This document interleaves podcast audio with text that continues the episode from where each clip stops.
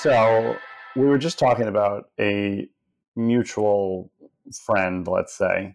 You reminded me of something that was an, an, my one of my initial experiences with that person. This is not identifying them at all, but it it's actually speaks to a, a bigger quandary and something that you are uniquely suited to actually help with. So I was giving a presentation, I guess it was about five years ago now, about outsourcing, and it was at this really high level meeting of marketers and people, and this particular individual got up and said that their biggest challenge that they had always had with outsourcing finding someone who could accurately capture their voice. So amy randall do you have any thoughts about that? That idea about capturing your voice. I have so many opinions about that ari. Thank you for asking me. So um, when we started working together a lot of the people that we worked with would say that same thing that they would get stuff back and it didn't sound like them and I would, my standard answer to, the, or my standard question was, well, what is, what do you sound like? What does me sound like? And I would get this kind of blank look uh, in response because I don't think a lot of people spend enough time thinking about how they come across and how they want to come across and what is really their true nature when it comes to communicating. So that's when you and I came up with the voice print, uh, which is like a thumbprint, but for your tone of voice. And it was a really great exercise for a lot of people. And I use it when I take on new clients because the interesting part of it is it, it's a two person exercise. The, the person who wants to uh, outsource their content fills out the voice print. And then a trusted ally of that person, whether it's an assistant or a partner or whomever, uh, fills it out as well because how I think I communicate might not necessarily be how it lands with an audience. So, uh, like, there are a lot of people who think they're really funny. Like a lot of people think they're good drivers and really good with interior design, right? but, but we're all not good drivers and we're all not good interior designers and we're all not funny. And how it lands with somebody is just as important. So if you can find that sweet spot in between what you intend and how it's received, that's sort of the essence of a really strong individual voice. So that's well, and so th- there's a, there's a few different interesting aspects to this for me. So my my my initial reaction when that person asked that question, and I, and I want to get into the voice print a little bit eh, as, as it relates to ego to some extent. But the initial reaction I had to this person asking that question was, "How have you previously tried to convey your voice to people. And this person started to explain how they would write a brief and keywords, and, and I said, stop you're writing your voice to somebody. And why aren't you sharing your voice with somebody as a recording? Or and it sounds simple, but why would we try to switch mediums or switch channels when we're trying to convey this thing that we think is so important? That's the first thought I had with that. But the second one is who the fuck cares if it's your voice or not? because you know that it's like the content is more important in most cases than the quote unquote voice. And i think that what this really speaks to and what the voice print that you came up with you know d- does so well is it deconstructs this idea that you are so unique and that is your uniqueness that people want. Right. Well exactly. I think it's very humbling in some ways right? It, it's very grounding to be like well no you can actually codify this thing that I think is so special and unique in this this snowflake. And that's I think that's a hard pill to swallow because what you came up with the voice print is so effective, but at the same time it tells somebody that they're not that special. Uh, absolutely. In fact, before I got on this call with you, I did a, you know, because you know me, right? I had to do a little research. And I looked up how many blog posts were published last year, and it was 2 billion blog posts on on 600 million blogs and they came from hostingtribunal.com, which sounds very Illuminati, but I didn't go deeper into that thing. But I mean, that's remarkable that that many words were put out into the universe and how many of those were unique. I mean, how many, right? So, this idea that uh, uh, that your voice is so unique is a false elevation of self you know suffering from terminal uniqueness and that that uh, not everybody's harper lee because there's only one harper lee right and she only had one story to tell so uh, i think anytime an entrepreneur can have an exercise in humility that's a really good day it's a really good day um, and the, it's the information. Well, right, and that, and you know the, the thing is, right. I, I, I can't. I, I, was while you're talking right there. I'm trying to rack my brain to think of an example of any conversation I've ever had with somebody where it's like, well, tell me about your, you know, tell me about your business coach, or tell me about your copywriter, or tell me about your graphic designer. I don't feel like I've ever had somebody respond to me and say like, oh my god, they are so unique. right, and it's uh, you know, the information age that we live in is sort of ground zero, but everyone wants their information to sort of morph into wisdom, as if then that elevates them to becoming my least favorite phrase of the week thought leader, right? Um, because it's impossible it's like I have a 20 year old son who's studying political science because he wants to be a lawyer. And when he comes home for break, he he shares with me this incredible information and wisdom that he has just learned and he is the first person in the world to come up with these ideas about systemic racism and gerrymandering. And it's lovely in a 20 year old to see that kind of enthusiasm, but it's kind of sad when, you know, grown ups think that they've, you know, hit upon something brand new. It's not, nothing's brand new, it's how you put it together that makes it interesting. So that I think is a really excellent, important point for people to to pick up on here, and also speaks to one of your talents, in my opinion. And somebody asked me the other day, "What is?" Because I, I you know recommended you to work with this other person, and she'd asked me what I thought was like your unique talent or unique. What was your talent?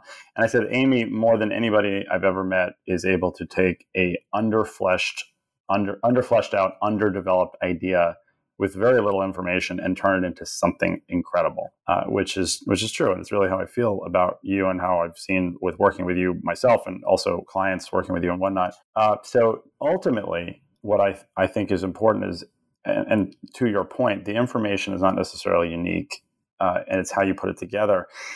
I think it's about how you make it relatable to the audience or the person that you're dealing with that really makes it effective or not.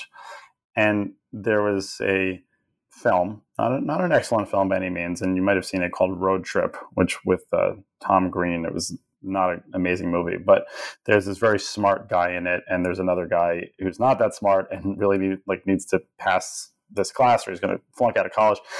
But he's basically he says to, to the guy like hey look I, I, could teach japanese to a monkey in 46 hours. The key is just finding a way to relate to the material. So he ends up teaching the guy like all of greek history by making it into the wwf wrestling you know? So the, the point is is that people could hear the exact same information over and over and over in various situations but it's about hearing it at the right time when they're open to it in the right context and in the right format that ultimately will make it stick. Uh, which again, not to you know chuff you up too much here, but I think that's something you're very very good at. But that's not about being unique, right? That's about being relatable and, and good timing, right? I mean, it it also there's this idea that people I think have a tendency to cast too wide of a net when it comes to their content, as if they have to tell everybody everything now. Um, and and the funny part, I mean, if you think about the volume of stuff that a person gets to read every day, you're never really talking to the same people. So pick something, You know, pick a group of people to talk to because invariably, whatever that message is that you're sending out will be totally, totally important to the next group of people six months later, right? Or a year later. It doesn't mean that the information becomes useless. It just means that uh, it, it needs to land in the right spot at the right time. And that's why, like, we we always reused content when we worked together because we were never talking to the same group of people all the time. So notion of, of timing and then the the notion of really kind of listening to the way that somebody talks and what they reference, right? Like the other day, you had sent me a whole bunch of stuff and you were talking about the Peloponnesian Wars. And I was like, I want to learn a little bit more about the Peloponnesian War because it's such a cool, sounds so cool. So I spent 45 minutes learning about because it informs the content. It might have just been a throwaway word that you used, but all of a sudden I'm really interested in that. And if I get interested in that, I'm not unusual. Somebody else will, will say, I've always wanted to know about the Peloponnesian Wars. And Ari's talking about it in this particular chapter or blog post. So it's picking up on those little asides and, and expanding them because that's where the uh, intriguing part of a, of a person really shows itself. So I, I want to switch gears a little bit and talk more about you and how you got to this point because it, it is and I, have worked with a lot of writers i've worked with a lot of i've worked with a lot of people period and i do feel like you have do have this sort of unique ability to do this and it's not just the the writing uh, the quality of it and the, the relatability and all those things that we've already discussed i feel like you get in the the head space uh, or in, at least for me in my headspace very well and you can expand upon things very well and you research things appropriately like and so the point is which is i've never had this with any other writer for sure is that i can give you an idea and then what you end up writing is educational for me. So what do you feel like in your background has maybe contributed to your ability to do this? I think it. I think it might be. I mean, it, there's a weird story that in some way relates to this, so I'm just going to say it. So when I had a farm and I raised animals and food and all this stuff, uh, we knocked down an old barn and we had these enormous long, long uh, supporting beams that I loved and I didn't want to destroy them. So I decided one summer that we would make them into totem poles and that every kid that came to visit or every person that came to visit the farm would have to research their animal spirit guide online and then they would have to paint and jigsaw out the shape of the animal spirit guide and we nailed them onto the totem poles and stuck the uh, totem poles in the ground. And my best friend, who always visits every year from South Africa, was was visiting, and he was like, "Well, these are terrible. I mean, children are terrible artists. This this one, this horse is just god awful. So I'm going to fix them." And I was like, "You can't do that. It's the children's art and this expression of who they are at their core, and they're going to be really angry." He's like, "Yeah, I don't care." And so he um, fixed them all up, just them all up, and made them fabulous. And the kids came back and were so proud of their animal spirit guides because they were they everyone knew they weren't what they created but dave made them better right and so the kids were completely in fact when we moved from the farm they all came back and took their animal spirit guides with them because they were so precious to them so that's a really long, Amy way of explaining that um, that kind of uh, it's not it's kind of bossy that I that I go in and say um, I want to elevate this particular part of this conversation when I'm when someone sends me something. I want to make this person not sound smarter because they are smart. It's not like you know, it's not like trying to make Donald Trump sound like, well, whatever. No, I won't even go there. But uh, it's it's enlivening what what the person who's talking to me or sharing something with me probably would have said if they gave it more thought. Does that so? Does that make sense? Yeah, no, it, totally, and it's it, it's a it's a completely relevant story, but uh, it so that is your desire, right, to do that, but you still have to have the ability, right? So, I mean, I, I don't even know the answer to this. Like, did you major in writing at some point? Like, how, you, did you? No, no, no, no. I went to college when I was 16 years old, um, and I was pre med, and uh, and then I took calculus, and then I was no longer pre med um, because there was this thing. The, the, the professor was like, "Okay, we're going to work on this thing called as x approaches zero. And I was like, well, why can't we just solve it when it gets there? Why are we trying to solve something when it's moving? I just totally overthought the whole thing. So that was that was it. So I uh, I went to uh, the Fashion Institute of Technology after I uh, after Rutgers University and I parted ways, and I studied journalism there. And I had the greatest uh, journalism professor in the world. His name was Jack Hyde, and he was the former editor of Daily News Record, which was the daily menswear newspaper. And he taught me everything about precise language. And he used to say, don't ever say the famous singer Frank Sinatra. It's either Frank Sinatra, who is famous enough to not be qualified by saying the famous singer.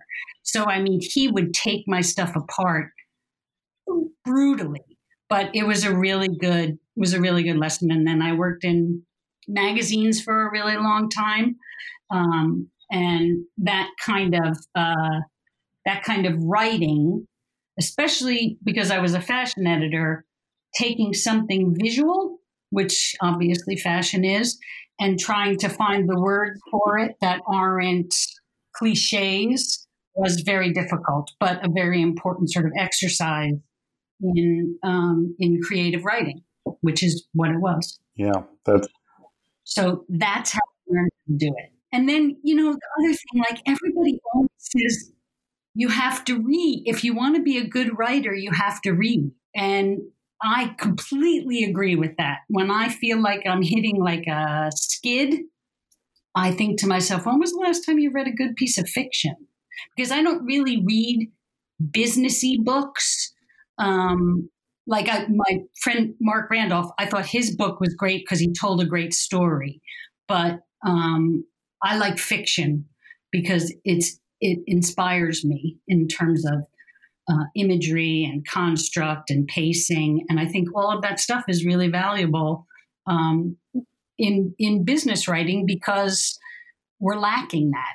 You know, there's the, uh, the the ability to tell a, a good story that holds someone's attention for more than you know five and a half seconds. Yeah i mean i think that ability to be drawn in right to the story is something that is often missing in a lot of business uh, business writing. And actually the opposite happens in many cases because there's so much I mean, uh, look, uh, I don't have to name anybody, but there there's so much bad writing out there. And I don't mean bad quality. I really do mean bad content. And it does the exact opposite. It makes you like want to put your hands out. It's like repugnant you know in some cases. And I, I have seen I mean I, look I see more and more of this every single day and there's all these things about like oh the number one thing you need to do in your business to like you know retire tomorrow like which are just to try to like get people there and then disappoint them honestly uh, and I, I just think that there is too much marketing happening and not enough storytelling and content. And you can inform people in a way that is enjoyable, right? And makes them want to be. It's what, it's what you referred to before about like the Peloponnesian War, Peloponnesian War, and like wanting to learn more about that and getting sort of that bug in your ear. Uh, and it's and, and not only I, th- I think people don't capture that necessarily, but I, I, actually think that a lot of people like actively avoid that. They just want to get like it's like they they want to get to the close. That's what I think it is a lot of times, and they're not willing to take the walk. Right, and copywriting is different than content writing. You know, copywriting has a purpose, right? I mean, a, a very distinct purpose was just to sell you something.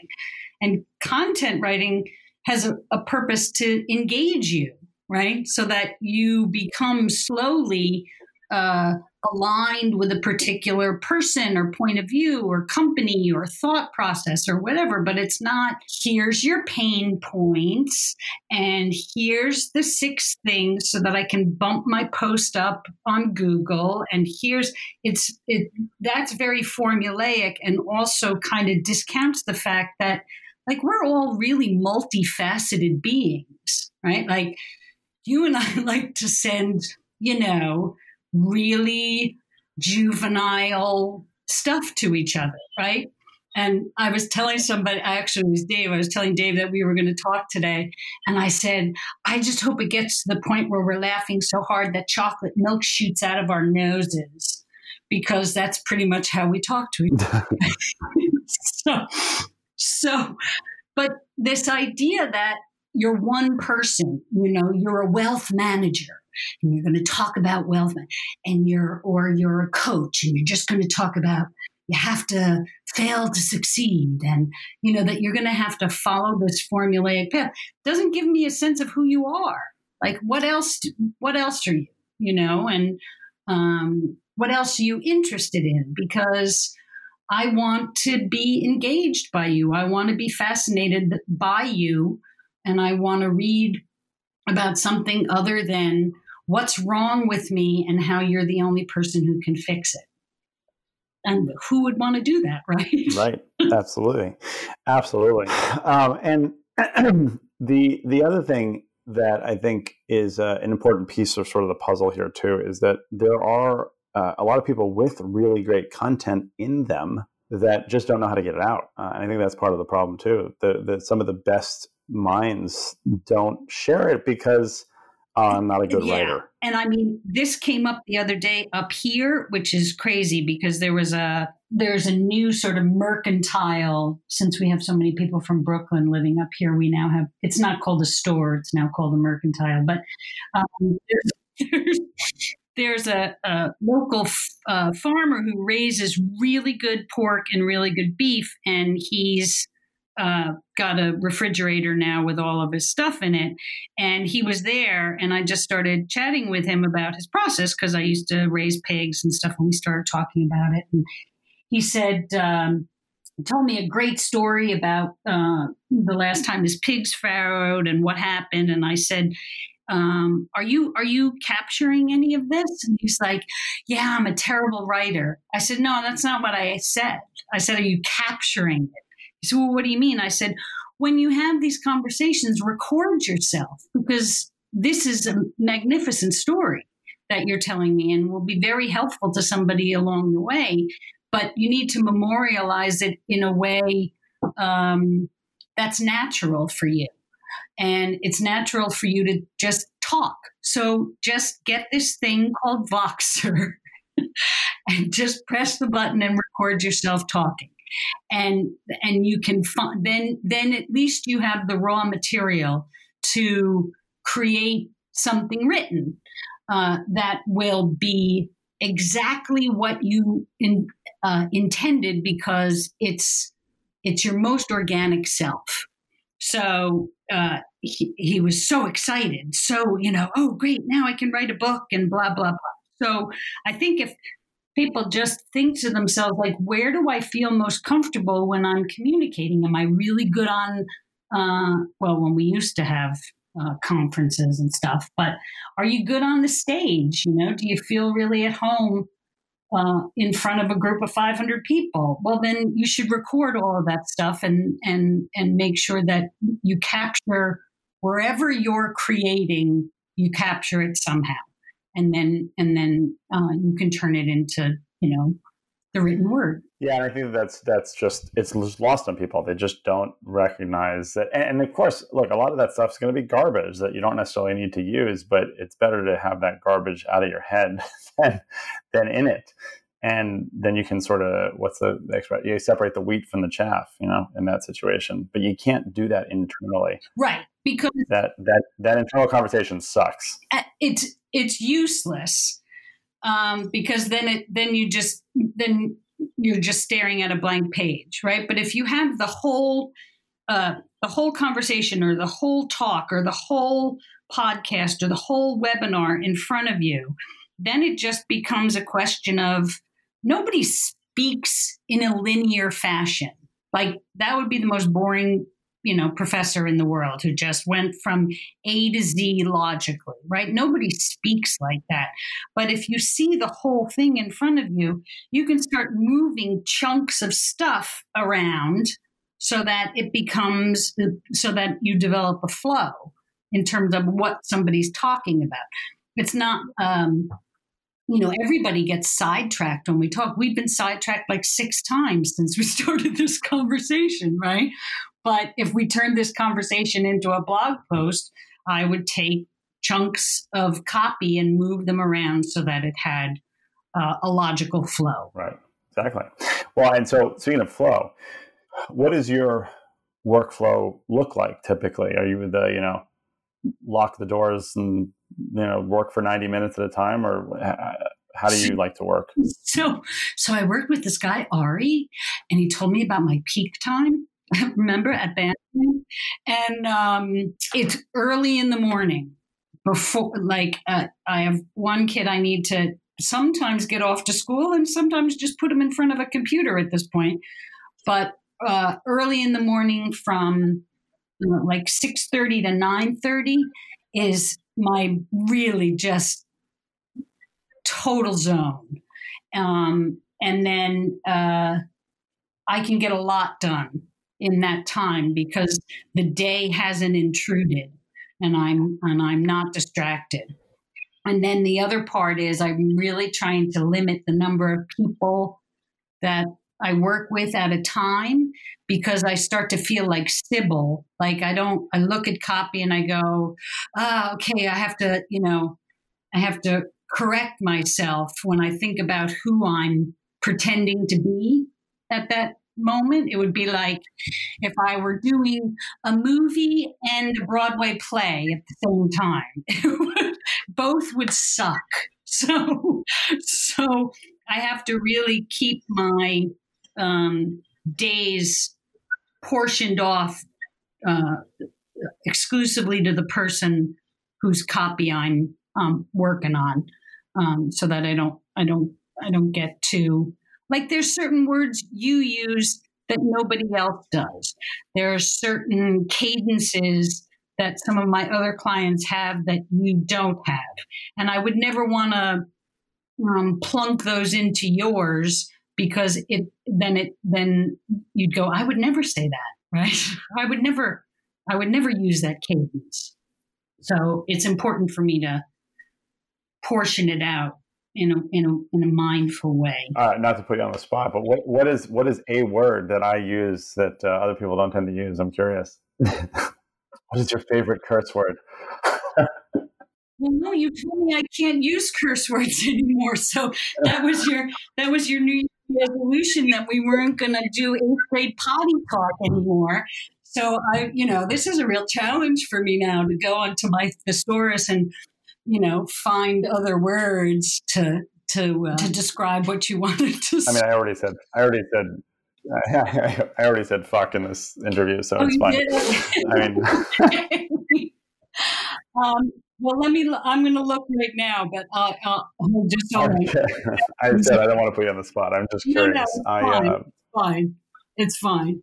Yeah. If it's a, if it's a word I made up, that would that would be extra points for sure. Right, um, right. But what you do, it's not a word thing so much. You do is you always check for uh, comprehension when you're speaking. So you'll go through a really big brain kind of moment where we're talking about uh, some kind of metacognition or something, and you'll lay it all out. And then you get this sense, I can always tell, where you're like, I wonder if everybody understands. So you say, right? Or, um, Yes. You you you you ask three questions in rapid succession after you lay out something really big. And then yeah. just to see whether people are tracking, which I think is really excellent because uh, it's almost your own self check, right? Like, did I did I say that right? Was that the right way to do it? Oh, did yeah, no, I'm good. And then you go on. So that that's a typical uh, a typical Ari um, pacing thing in your copy. Yeah, that's a, so that's a very interesting observation, and I, I, agree. I do I do do that for sure. I know I, I tend to be like you know make sense or uh, uh, you know does that help that kind of thing yeah so that is but even so that so that speaks to this again to your ability here but also for something to be for something for everybody to sort of be aware of right is that it's that ability to observe right that i think is very important and this is something not to not to sidetrack i think this is very relevant is that if you think about really great comedians many of them, uh, if you really like analyze what they're saying, a lot of it is that they have incredible power of observation in that they're seeing things that every one of us sees but doesn't notice, right? Like, you know, Jerry Seinfeld with, you know, what's the deal with airline food? You know, like everybody knows it, they see it, but they just don't pick up on the thing that's funny. It's like, oh yeah, that does happen to me every day. Right. Um, so yeah, of course, it's it's easy. It's easier for somebody on the outside to make that observation about the way that I might present myself or speak, but uh, it still requires that effort to actually uh, codify it, for lack of a better word, and put that into something that can then be relatable, translatable, you know, and usable. So it, it's it's just again, I think it's just a, a fascinating grouping of skill sets that that you're able to bring to this. What would you say is and this is this is not about me this is about you but what is the biggest thing you feel like you learned uh, over the years of working with me? Oh my god. Um so as you know i'm you know we, we've known each other for a long time. You know i'm much older than your average bear. And uh, so when i first started working for you i was terrified well i was terrified of everything but i was particularly terrified of technology and the platforms and the ease in which you and the team kind of moved around this world of um, uh, technology. And the best thing uh, that you said was you told everybody on the team that uh, no one was allowed to help me with any of it, that I had to figure it out on my own. Like, uh, I don't know what it was. I don't even remember what it was. Intercom, let's say. And I was so angry at you.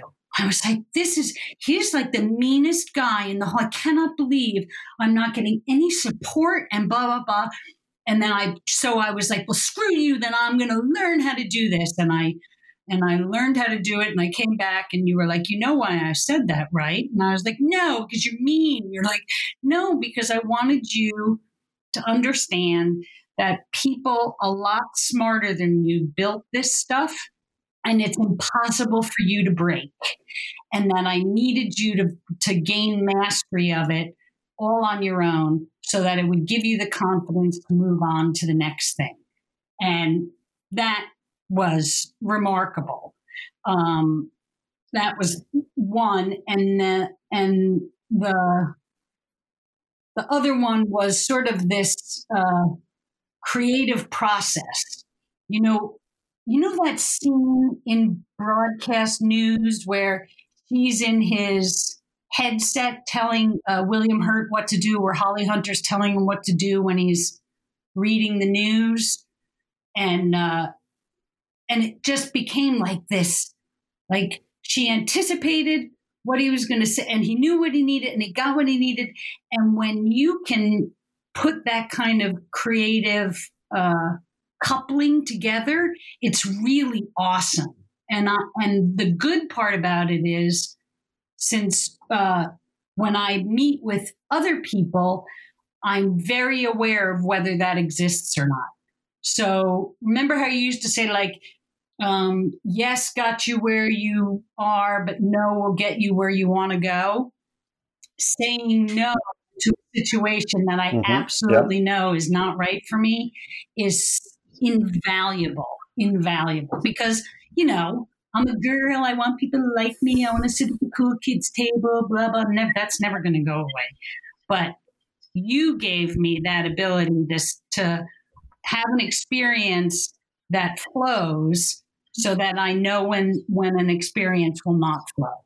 Does that make sense? Yeah. So thank you, by the way. Thank I you. I mean, thank you for that opportunity, honestly. Uh, and yeah, I think that those are, are lessons that anybody can take away from from the conversation. I hope. And actually, that I I wasn't planning on asking this, but that does bring up another question for me. Is uh, obviously you can say no to opportunities that that don't seem like a good fit or not. But how important do you feel it is for you, at least, to have uh, a personality fit with the person you're working with? And and just to qualify for people listening, you could have somebody in, in, where I'm going with this is you might have somebody that you don't have a fit with, but they're still easy to work with and they're interesting and you can work on it. But uh, how important is it that there be that sort of personality yin and yang for you in this work?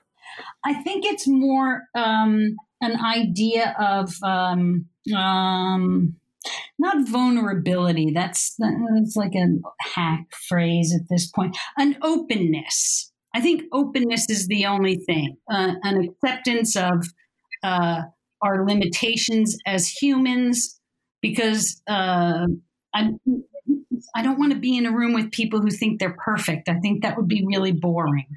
But so people, if I, if uh, if you're flawed and I'm flawed, we're going to do really good work together, right? But but if there's this sense of um, like a like a pedantic kind of attitude. I can't do that. Like as you know, I'm I'm not really great with authority, and I and I and being instructed is not the same as uh, collaborating. So I like to collaborate. I don't. I'm not really good with uh, instructions. I think that's I think that's actually a really good way of differentiating it and and uh, and clarifying it. That absolutely, and I, I think that that's that's actually something missing in a lot of workplaces and a lot of work relationships is that I think that people there, and, and, there's certainly a place for teaching and instruction, but I think that there's many leaders, particularly, who do a little bit too much of it and not enough.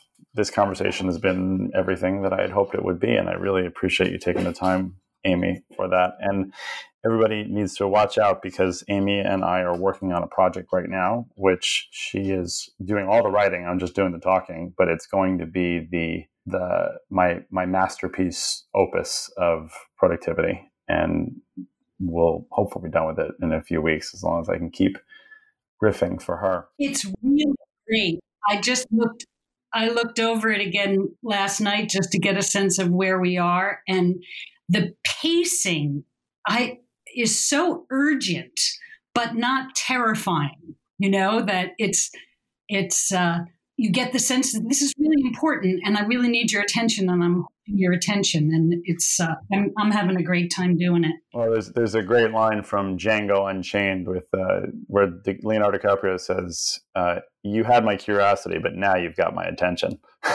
oh, I thought you were going to do the. You know, my wife worked really hard on these.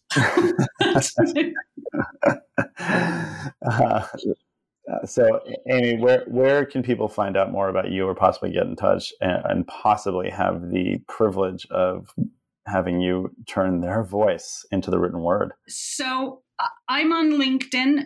Uh, my, Amy Randall. My my uh, my company of one is called Knot Hollow Content, K N O T H O L L O W content, and um, that's that's the best way to find me is on LinkedIn.